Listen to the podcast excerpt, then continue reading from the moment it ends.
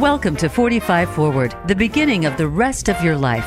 Each week, host Ron Roel and his guests discuss topics of interest to many listeners in their 40s and beyond, including retirement, caring for aging parents, health, lifestyle, and more. It's time to think ahead to the next half of your life, and we'll help you plan it with ease. Now, here is Ron Roel. Welcome, everyone, to another edition of 45 Forward, where our mission is to help you, our listeners from Los Angeles to Long Island, make your second half of life even better than the first. Every week, we see a stream of news stories about opioid addiction, drug overdoses, and mental health issues. People from teens to seniors coping with stress, burnout, depression, anxiety, loneliness, and suicidal ideation. Indeed, we live in an age of anxiety. And while there are numerous recovery programs and treatments, it seems as if the problems are growing and the su- solutions are insufficient. In today's episode, we talk with Asher Rabinowitz, a New York State licensed clinical social worker and credentialed counselor who has worked in the field of alcohol and substance abuse treatment for the past 28 years. Over the course of his career working with thousands of individuals, he's developed an incisive approach to recovery, which he aptly calls simple but not easy. Plain spoken and passionate, Asher explains his new system of the ABCs of recovery, a mnemonic device of awareness, boundaries, and consequences, and how it differs from other approaches. He'll talk about how he has used storytelling as an unusually powerful therapeutic tool. And he'll tackle the challenge that many individuals face who successfully complete their recovery programs that is, how to take it with them to the outside world. So now let's meet our guest, Asher Rabinowitz. Asher, welcome to the show. Thanks, Ron. It's it's really great to be with you, and uh, it's uh, I'm looking forward to spreading the word about the ABCs of recovery. Right, right. So uh, this is something that really has intrigued me, as I mentioned in the intro. Um, it really, you know, issues of mental health and substance abuse are really a pervasive thing today in our society, and um, but I, I particularly liked uh, your approach when I met you. You're very plain spoken. I think it's a terrific approach, and and also uh, you know given the nature of my show, 45 Forward, I'm always interested in indiv- the individual careers of people who are who have had interesting paths. So I just wanted to start a little bit, you know, with just your path.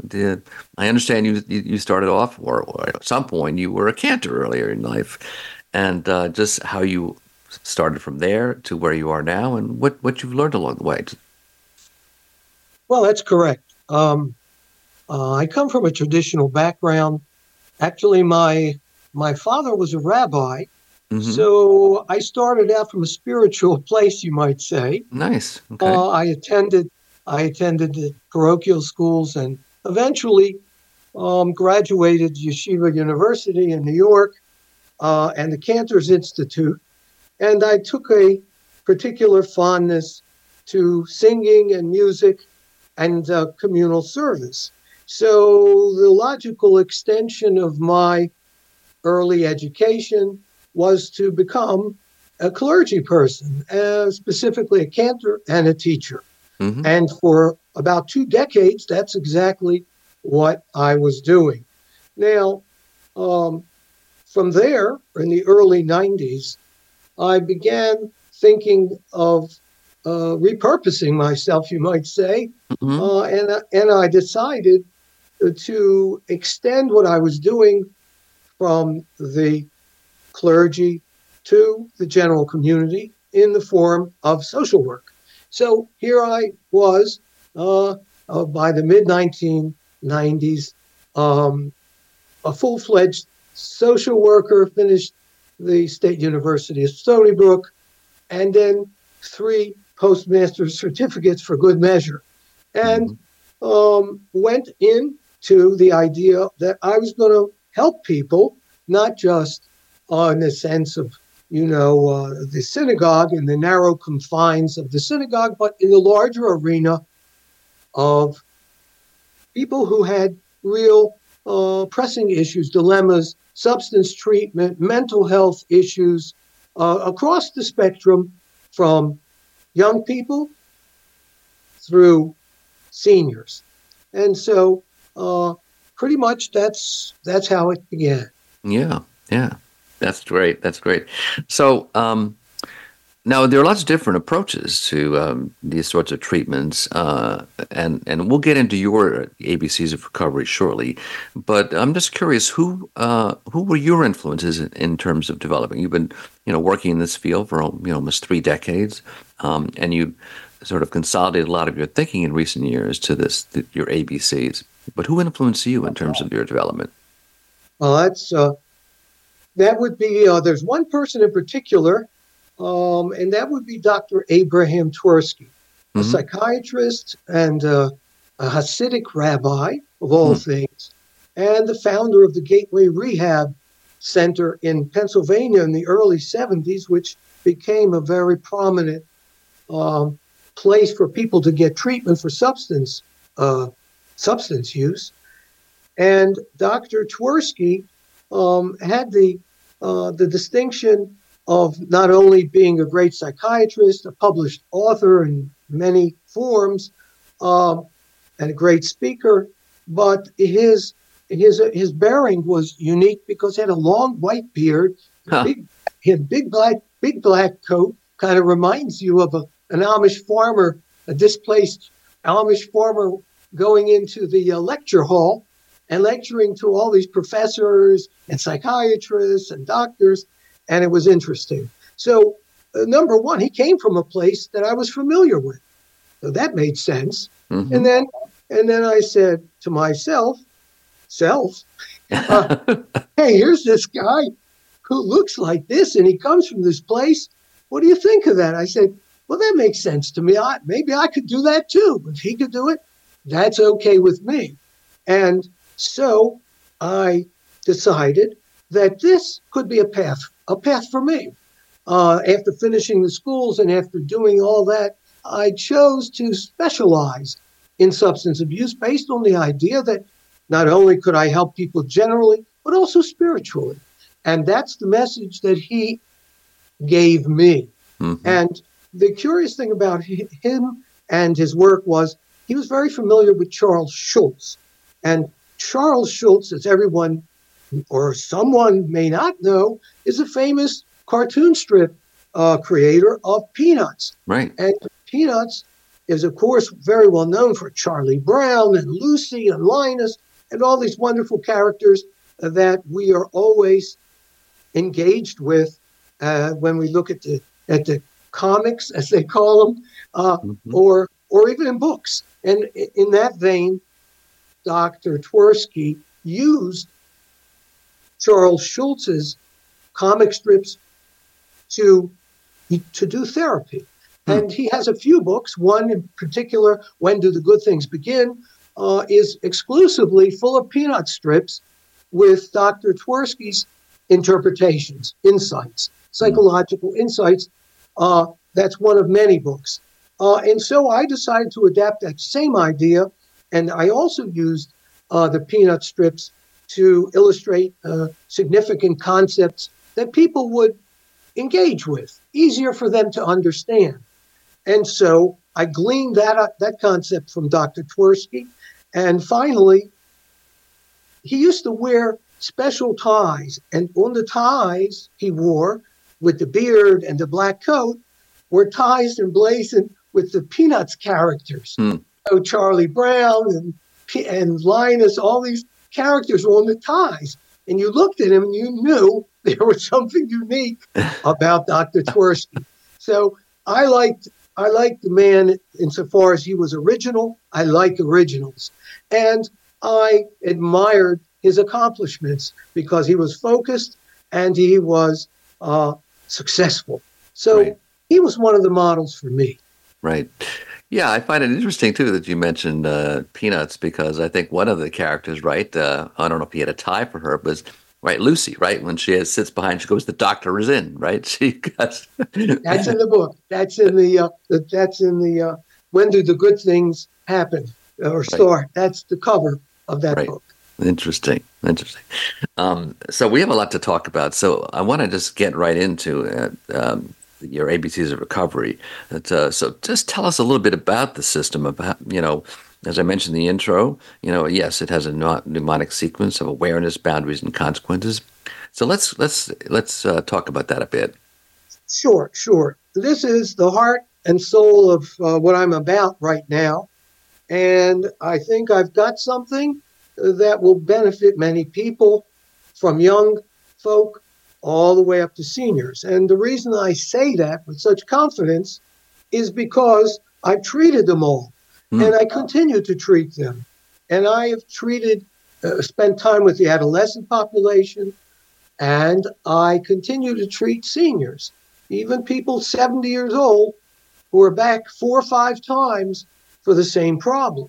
Mm-hmm. So, what I have to offer is awareness, boundaries, and consequences. That's the mnemonic, you mm-hmm. know.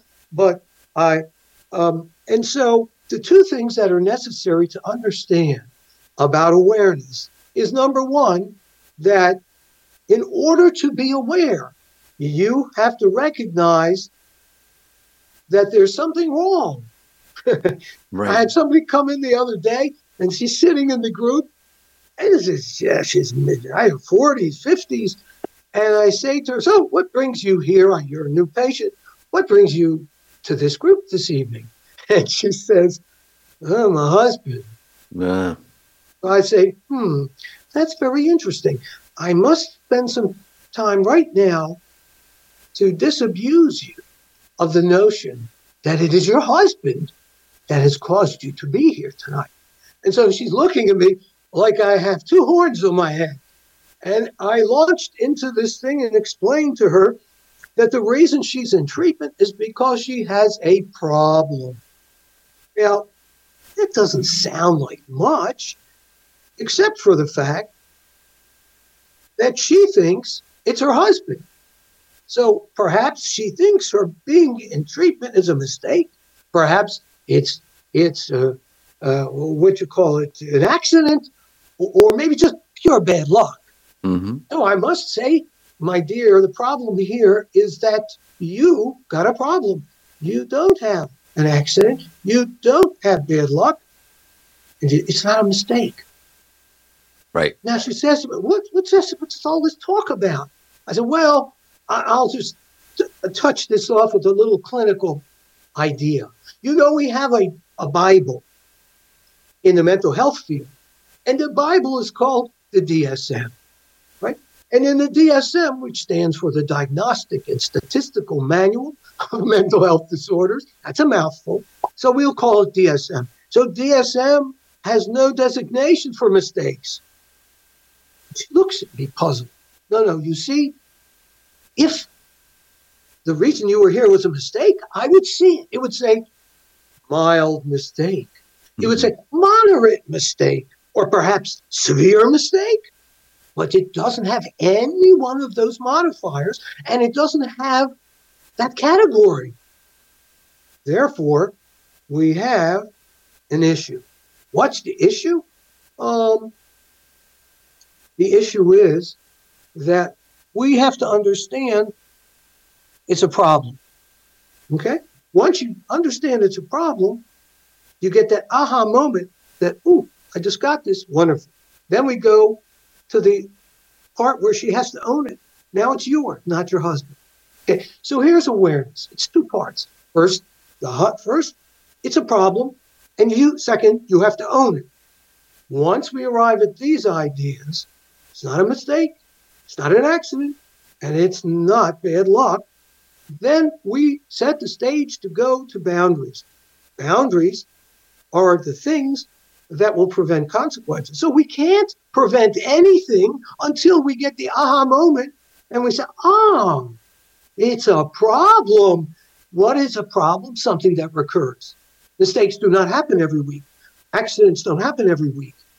Bad luck doesn't occur every week but problems do. That's the import of awareness. I got a problem. It keeps happening. I'm going to fess up to it. And then I set the stage for boundaries. Now, when we move to boundaries, that's what will create, will give us the impetus to prevent consequences and to protect what I call the investment. So, boundaries, like awareness, have a double connotation or a double two sided thing. Number one, the boundaries are going to prevent consequences because I'm going to take responsible action. I will not go to the people. I will not go to the places. I won't do the things that got me here in the first place, the things that got me into this problem. That will prevent consequences. The second thing regarding protecting the investment, that part will be taken care of when you understand that you got here for a reason. Number one, there was love and sacrifice that went into clothing you, educating you, and feeding you, and bringing you to this day that you're in mm-hmm. treatment. Somebody did that for you. We need a little gratitude here. And now what will you do? You must invest yourself in order to live a recovery lifestyle, which is ultimately the goal of the ABCs. So mm-hmm. here we are from awareness to boundaries, and we will realize that the core investment is ourselves. Mm-hmm. And we must protect it. So let's understand by a quick analogy that offense not only keeps things out, but it keeps desirable things in. It prevents consequences, keeps them out, and it protects the investment. It keeps the core investment of you there. And so I say to my patients when I leave them after a session, I say, take care and protect the investment. And they understand this concept because self esteem is so important and they need that. It's in short supply in the substance abuse treatment field. And so they appreciate that. So fundamentally, the goal is recovery lifestyle. But once you get the formula, it's A plus B minus C. Awareness plus boundaries prevents minus C consequences. And that's a sum total. Right. Great. And that's a good uh, boundary to uh, hesitate for a second uh, because we're gonna we need to take a break. Uh, but folks, uh, don't go away because we have much more to talk about with with uh, Asher Rabinowitz. so come right back.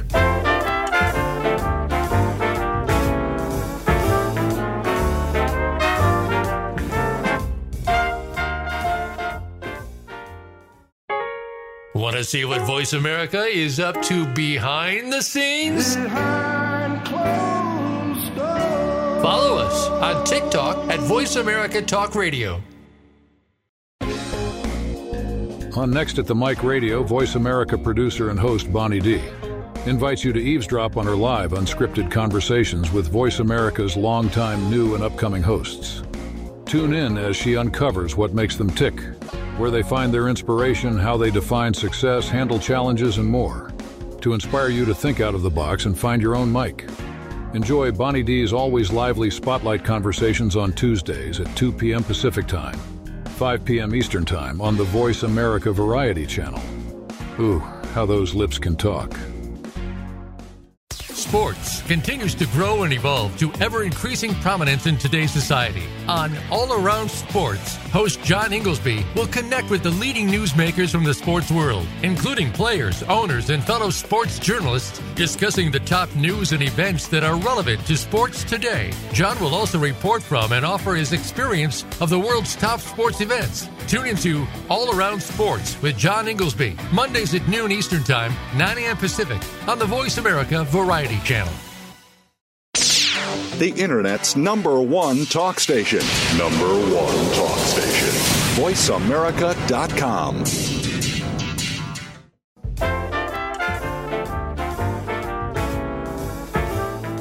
You are listening to 45 Forward. To reach Ron Roel or his guest on the program, please send an email to ron.roel at gmail.com.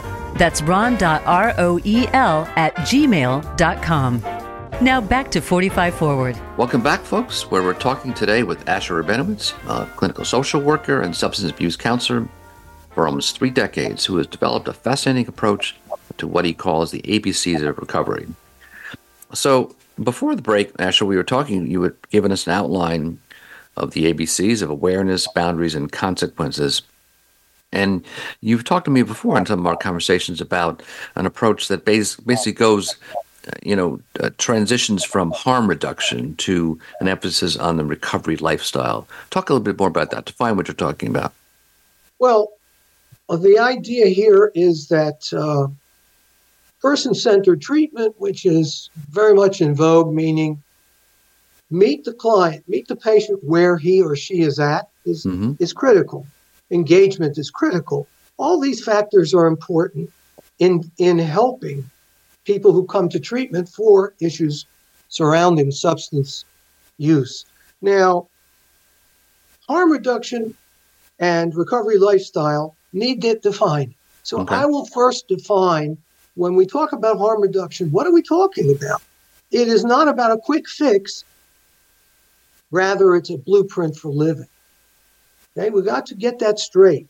So, what is harm reduction? Simply, it reduces the duration, the intensity, and the quantity of substance use. So, for example, um, let's say I'm going to indulge in some opioid, whether it's a pill, whether it's a, an injection, and I really want to get into a, a high. But, wonder of wonders, I overdosed. Now what? Well, don't worry. Just pull out your handy dandy nasal spray of Narcan, shoot it up your nose, and bingo, you're back in business. No problem. Uh huh. This is called harm reduction. Okay? Now, th- what this means is a quick fix, and you're back in action. But it's not a recovery lifestyle. Mhm. Because who knows what will happen tomorrow? Perhaps you'll just repeat the same scenario. Now, let's look at what is, let's define a recovery lifestyle. A recovery lifestyle uh, involves many things. A half a dozen, just at, at, at first blush, I would think uh, nut- proper nutrition, proper sleep, getting sufficient exercise, as well as doing things that will promote your success in life Mhm. education, vocation, avocation, you know, your hobbies and so forth. All of these things contribute to recovery lifestyle. It's not a shot of Narcan up your nose. No way. There is no quick fix. There is no band aid for recovery lifestyle. So there you have, in a nutshell, the quick difference. Now, where does it leave you? Recovery lifestyle begins where harm reduction leaves off. Okay, so it's very simple. Mhm. Harm reduction is going to keep you alive, you know, but what else? It's not enough to prevent you going to the hospital. We need to promote the concept of wellness. That's what we want in a recovery lifestyle. It's not enough to simply resuscitate someone from an overdose, like we were saying with Narcan. We need to develop boundaries to prevent these types of consequences. So, if you want to move beyond harm reduction, you need to practice the ABCs of recovery. It's that simple, you see. Uh, you, if you want success beyond harm reduction, practice the ABCs. That's what you need to do. I've written uh, back in 2000, back in 2009, in the Journal of Social Work and the Addictions, uh, an essay on just on that topic: success beyond harm reduction. How do we do it? And I there I map out a whole strategy uh, for counselors of what they should do in order to be more successful. And uh, that so essentially that's the difference between the two, between harm reduction and a recovery lifestyle. Right. Yeah, I think that one of the things that um, you know uh, disturbs me is you know when you look at a lot of approaches today, it is about harm reduction, and it's all about harm reduction through use of medications. Which I'm not saying it's not okay. That, but it's like okay, you have anxiety, uh, let's try this med. Oh, you have depression, oh, let's try this med. Oh, you're bipolar, let's try this med. And sometimes then you have a cocktail of meds, and Okay, so that may, as you said, it, it may stabilize you, but it doesn't really take you, uh, as you and I have talked in the past, beyond the programs to to the recovery lifestyle and to you know what you refer to as portability, which I think that's an important notion. So, so uh, explain a bit more about how you uh, talk about portability and what that means when you Mhm. Well, well, the, the portable factor means that you have within you the capacity to do what you need to do. Now, I agree, and I, I will absolutely concur that if you have co-occurring disorders, if you have mental health health issues, they must be stabilized. Whether it's an adolescent, whether it's an adult, whether it's a senior, you got to be stable before you come to treatment and outpatient because it's about your ability to to understand the treatment. You know, um, and this is uh, not a small thing. I mean, I once mm-hmm. had a patient. Uh, I will digress just for a second. Sure. I once had a patient uh, who was obese, morbidly obese, and so much so I had to make special scales for him. I had to purchase. I wanted to help him, but it was very hard because his literacy was low, and therefore he couldn't participate in the program. Hmm. So for him, he couldn't even take it. The, the, the medical establishment wouldn't even help him. So the problem is we need something portable. We need something somebody can have with him and not have to to, to depend that I must go to rehab. I must have this, uh, tr- uh, you know, this other kind of treatment. Portability.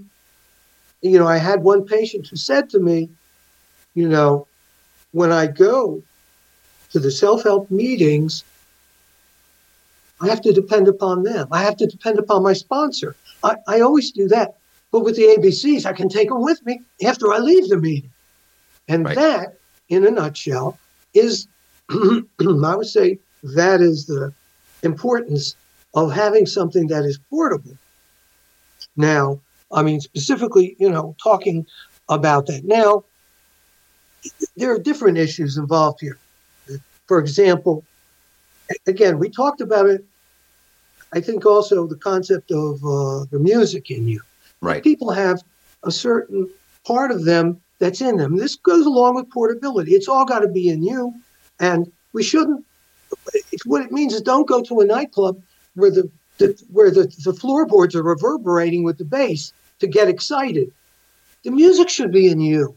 Don't go there for that reason. You have the capacity to experience peace of mind on your own. You don't have to that kind of excitement. Um, don't look for an external fix to an internal problem. Mm-hmm. Mm-hmm. Just look at the Wizard of Oz. I mean, it's very clear.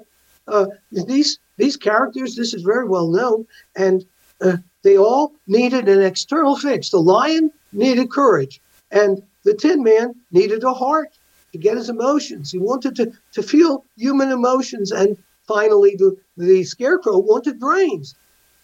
So they all went to the wizard.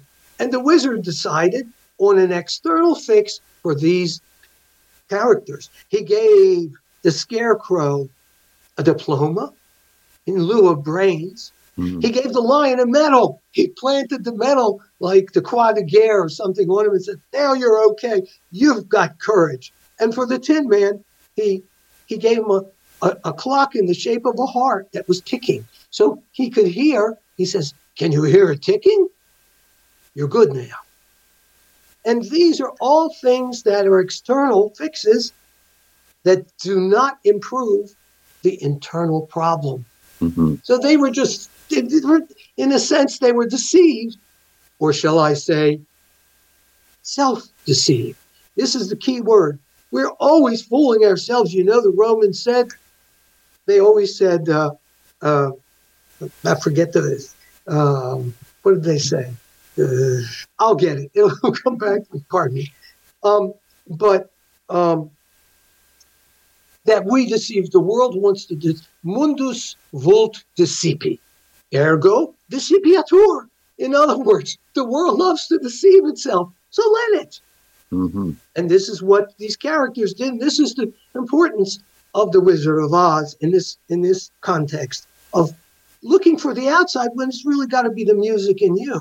Um, the second idea is the second concept of portability is you need to have the power to say no versus the power to know. K N O W versus N O. So if you look at this Kenny Rogers had this Grammy winning song called The Gambler. Everybody knows it. And whenever I present it to the group, everybody right. sings the chorus because it's so much, it, it's just so natural. And the song is a natural to to to, to give a, a message. And that message is that message is it's four times in, in the chorus it's mentioned to know. You got to know when to hold them, you got to know when to fold them, you got to know when to walk away, when to run. So the, four times in two lines, K N O W. But never, it didn't say N O. So let me interject and say each one of those K N O Ws is about awareness. We got to know we got a problem. We got mm-hmm. to know it's our problem. And we got to know we got to do something about it. You got to know when to hold them. You got to know when to fold them. That's awareness. You got to know when to walk away and run. That is the power to say no. And oh, that's a boundary. That's how boundaries prevent consequences. If you walk away from the table and you leave the table, you can prevent the consequence of losing all your money. Quite right. simple. And the gambler is such an appropriate analogy for this idea that I couldn't resist using it. Um, and I think to sum it up, we have to say without awareness, we can't recognize the protection that boundaries provide. And without boundaries, we can't prevent the consequences that result from our actions. It's really simple. It's that simple. We can't, you must have a, you must have, you don't go to, to second base before when you hit the ball. You, that's not the sequence. The sequence is A plus B minus C. That's right. the, the formula. Okay. Right. Now, finally, there is, along the lines of this issue of portability, there's the issue of the paradox of freedom, what I call, and that is the idea that there's a freedom that most people think means escape. And that's why they use substances. That's why they smoke and that's why they drink and that's why they shoot up. Because they need to escape the stress of life, mm-hmm. the stress of regular life, the stress of normal life. There's nothing pathological here. It's a simple matter. You don't want that stress.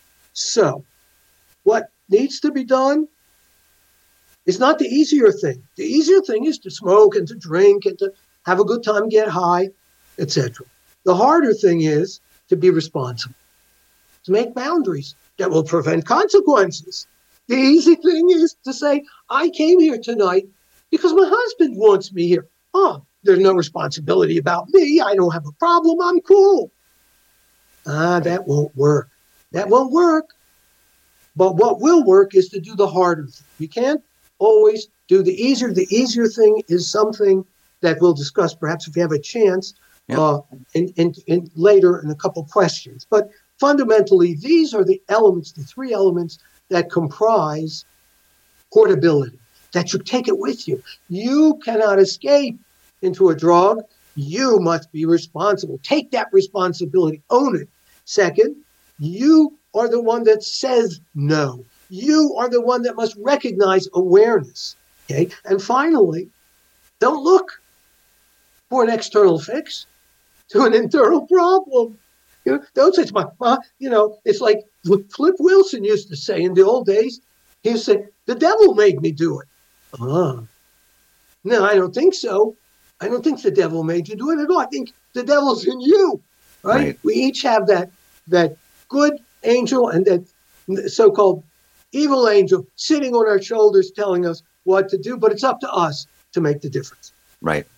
So uh, we do have a lot more to talk about in our final segment. Um, uh, so we'll get there in a minute, but uh, I, I, just want to make sure uh, before we come into a break, Asher, that yes. I'm sure that a lot of questions might be uh, bubbling up in people's minds. Um, and we don't have a call-in show today, but we may have in the future. But if people do want to get in touch with you, um, what's the best way to do that to you know pursue this line of thinking? Well, I, I would suggest um, certainly I would welcome inquiries, welcome questions uh, about the model, about the application of it, presentations, and so forth. Uh, if it's okay with you, Ron, uh, it certainly would be a good idea that th- if they could um, use your uh, website to right. ask questions, voice concerns, and that sort of thing. I, I would like that if that would be possible. And uh, at the same time, if they want to contact me, uh, I do have um, a Google uh, address that they could do that. And if I give that to you now, would that be okay? Uh, That'd be fine. That, that would be Asher. That's A S H E R R A B, RAB 2018 2018 at gmail.com. Great. So I, I will just say that uh, people can um, send me an email to my website, roelresources.com. Uh, uh, that email will get to me. You can also email me directly, ron.roel at gmail.com. Um, and I can uh, relay questions to Asher. Also, uh, on on my Roel Resources website, uh, there is a you uh, you press the 45 forward tab, and you can see all my shows, including the, the most recent one with Asher, and uh, you could click on his episode there, and then the, your contact information will be there as well. So there are multiple ways to get to you. So uh, anyway, but we do have a lot more to talk about. There's a lot more to your model and to your thoughts. So, folks, we're going to take another quick break, but don't go away. We have one more segment with Asher Rabinowitz.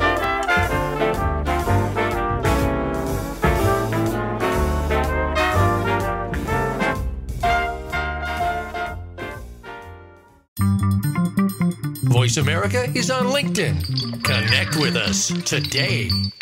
It is time to change the negative narrative of divorce. Families are hungry for a different option. Listen to The Good Divorce Show with Karen McNinney.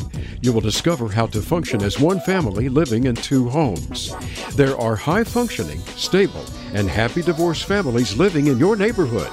What's their secret sauce? What did their journey look like?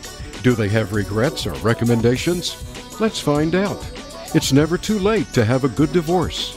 The Good Divorce Show, Mondays at 10 a.m. Pacific Time on the Voice America Variety Channel.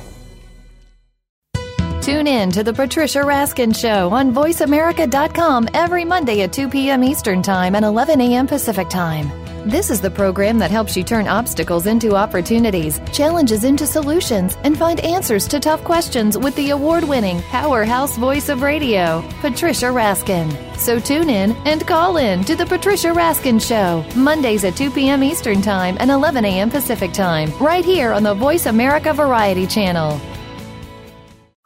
Streaming live, the leader in Internet talk radio, voiceamerica.com.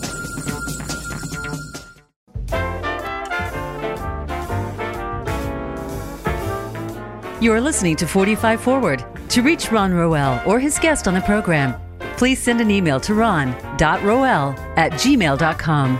That's ron.roel at gmail.com. Now back to 45 Forward. Welcome back, folks. We are talking with Asher Rabinowitz, a social worker and substance abuse counselor who has developed an, a fascinating approach to recovery called the ABCs of Recovery. We were talking about several of the dimensions of it before the break. And as we continue, I wanted to just ask Asher a bit about um, his observations about um, substance abuse among different age groups. You know, so our show is 45 forward, but it involves people, you know, as the show talks about. Our theme is uh, making your second half of life even as vital as your first, but it's an intergenerational approach. So I wanted to just get your thoughts um, quickly about the differences among different age groups, um, and then f- we'll, for the final thoughts about what I mentioned in our introduction about storytelling as approach to each of these groups. Yeah. Um, I would like to sum it up uh, succinctly. Mhm. So let's sum it up in, in one word. We have three groups. I categorize the first as the teen group, the adolescent group, the second as adults, which is a much wider range. Mm-hmm. And finally, we have seniors, which we, we know are a vital and important group, but they're also included when it comes to treating for substance use. Now, in the teen category, the one word to be aware what's the problem with teens? Cognition. Cognition. That means the ability to make responsible decisions. And as we know, we talked about making boundaries to prevent consequences. And therefore, we must be cognitively aware. Now, for a teen, that means they got, got to make a good decision. But we know that the ABA and the AMA, the, the Bar Association and, and the Medical Association have ruled that under 18, you can't do capital punishment. Why? Because the brain is not fully formed until perhaps your mid 20s. So, because the cognitive aspect of the brain, which is located up here in the frontal lobe behind your forehead, that is the, the part of the brain that partakes in executive functions, among others. But to make it simple, that's where it's at. The last, that is the last part to develop in the teen mind, in the teen brain. It, that's the way teens are. Therefore, they are not as responsible until they get older. Therefore, we have to treat them according to the cognitive challenges that they, they have. And mm-hmm. this is this is this is the issue for the teens. So they need stabilization. We stabilize them, and so on and so forth. They can't get to the ABCs, and they, it won't help them until they are stabilized. And perhaps it takes a little longer too. That's mm-hmm. why awareness is such a process. Awareness, if even if you are fully cognitive, cognizant of what you're thinking and doing, it still takes time. It's not only about the maturation of the gray matter in your head, it's about are you capable of living a lifestyle of recovery? harm reduction will fit, but harm reduction will only go so far. The second category is adults, much larger category. If we have to pick one word, we would say stress. That categorizes the nature of an adult. Ah, we all have stress, to be sure we do, but the adult has the stress of the mortgage, the stress of the family, the stress of building a career, all of these things are unique to the mm-hmm. adult phase. And therefore, these are the things that will interfere or impede treatment and need to be considered when we deal with, with such people. So, when we're dealing with adults, all of that. Now, Hans Selye was the fellow who introduced us to the concept of stress in the 1950s. He was a researcher and a doctor who explained in his 1956 book called The Stress of Life, which was an international bestseller, and he himself was nominated 17 times for the Nobel Prize. Why he didn't win, I don't know. But he published 33 books and he's published 100 articles, so he knew what he was talking about. Mm-hmm. Dr. Selye talked about an axis that had four prongs. One was too much stress, one was too little, one was good stress, one was bad stress. Now, what does that got to do with what I'm talking about? Simple. In order for the adult to cope with stress successfully, the stresses we talked about, the employment stress, the educational stress, the family stress, he's got to recognize where does he go on this continuum? Where is he, does he belong? How does he know he's got too much? How does he know he's got too little? How does he know what's good and how does he know what's bad? And Selye explained that the stress is the spice of life. Hmm. Don't be afraid of stress. Don't be afraid of stress. Stress won't kill you necessarily, at least not the right kind. So I love to ask my, my clients, how many times does your heart beat in a day? And they say, oh. I say, how about 100,000 times? Say, that's a lot. I say, yes, it is. Is that good or bad? Oh my God, that's a question. I'm not sure. I say, well, it's happening every day. If you have 110, it's bad. If you have 90, excuse me, if you have 90, it's also bad. You need to be in the middle, just where nature puts you. If you're not there, you got a problem. Mm-hmm. So stress means knowing where you fit in this continuum. And Selye really did us a favor by showing. He also told us that the, the clinical symptomatology regarding uh, stress, you know, how it affects the gut, how you could get ulcers, how the adrenals will get inflated with too much stress. So the anxiety, the panic, the depression, and all the good things that people get that stress them out will affect them internally. This was the greatness of Selye. This is the meaning of stress. You do not have to hug a tree. Learn about stress from Selye. You'll be better off. Okay? Don't become one with the floor. Don't sink into the floor. You don't need to relax that way. For that matter, you do not even need progressive relaxation. I don't believe in that either. I think tensing the muscles and relaxing makes you worse than when you started. Learn about stress from the father of stress. You'll be better off. Final, okay. cate- final category uh, would be the seniors. Now, you, like I said, I have 70 year olds who are in treatment. So, mm-hmm. what do we do for them? Simple. We have to look how we can, of course, teach them the ABCs, but also deal with loneliness, deal with repurposing. They have to also understand that in this chapter, if they left, if they became retired, if they're going somewhere, they've got to do something with their life different. If you keep doing what you've been doing, you'll get the same result. I don't right. care if you're 70 or 17. Right. If you keep doing what you've been doing, you're going to get the same result. As Einstein says, the same intellect that brought you to the problem cannot get you out of the problem. Right. So don't repeat the same mistakes. Right. Fundamentally, that's an overview of the three age categories and some of the challenges that they face. And no matter what, to be with the ABCs, you've got to have a certain amount of cognitive stability. So you, if you're on medication, if you have co-occurring disorders, any of those, you must get stable first. Right? right. If you want opioid dependence, any kind, get medication. Yes, if you need it right. and then come to treat. Right. So the last thing I wanted to talk about, which is I, I, do think is a compelling notion, which is your use of storytelling, you know, as a therapeutic device. Um, sometimes you call it, you know, the, uh, therapeutic metaphors, but I, I, found it interesting, you know, that that this is a device that you use as an integral part of your um, therapy. So tell us a little bit more about that. Yes. Well, the story is a great vehicle for joining with the patient because it stimulates their imagination and engages them in a way that uh, um, a plain didactic presentation doesn't. Mm-hmm. And so uh, I use multicultural stories to appeal to the diverse population of clients that I treat. Well, I have a lot of different clients from every culture all over the world. And the unique nature of stories is that they elicit a bond between the teller and the listener. There's a bond. This bond has a neurochemical name. It's called oxytocin, the same chemical that bonds parents to children and people who are in love with one another.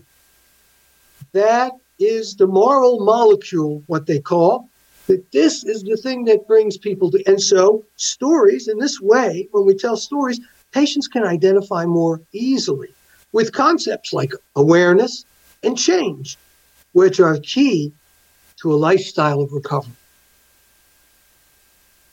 So let's let. Uh, I think that's a, a, very interesting concept. So give us a couple of examples of stories that you use.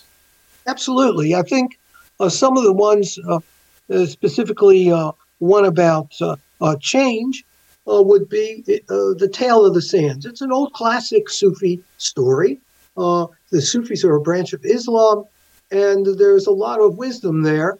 Um, this particular version is probably from the 1800s, but it's still as fresh as it was then.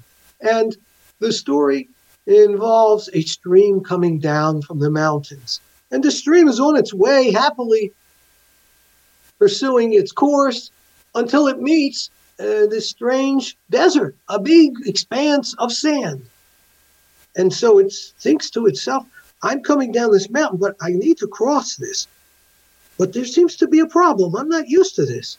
So all of a sudden, the voice comes about and says, You can't do it. And he says, Wait a minute, I can't do it. The sands themselves are speaking to the stream. And they say, You can't do this. Says the stream said, Why not? I always cross where I'm going. Says, You can't do it because to do it, you have to travel like the wind. A travel like the wind, but I'm not a wind. I'm a stream. I don't know anything about traveling in the wind. And, and even if I did, well, that would mean I wouldn't be a stream. Well, how can I cope with this? I'm very confused. says, don't be confused. This is what you must do. And the stream is in this quandary, says, it's it's ambivalent about this idea of change. It it it, it sees too much ambiguity here in this whole picture, and it doesn't know what to do. So the Sands finally counsel says, listen, if you continue on this path, you'll become nothing but a quagmire. I recommend that you change. And so it, the, the stream was in this saying, well, how could I change if that's not me and I'm not a stream? Where am I going to go? How can I do this?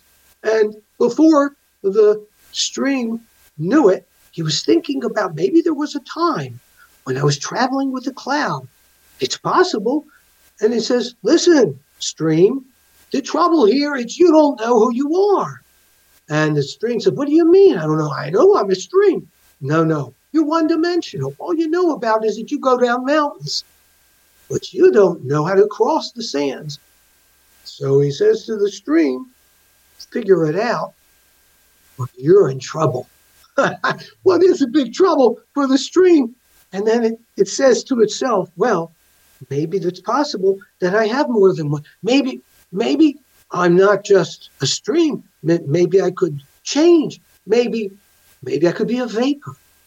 Or maybe I could be ice each form is another dimension of my personality. And all I thought, why, I was just a stream. It's like a person thinking, gee, I'm just an alcoholic. That's all I am. No, no, no. You're much more. But you've got to think about it.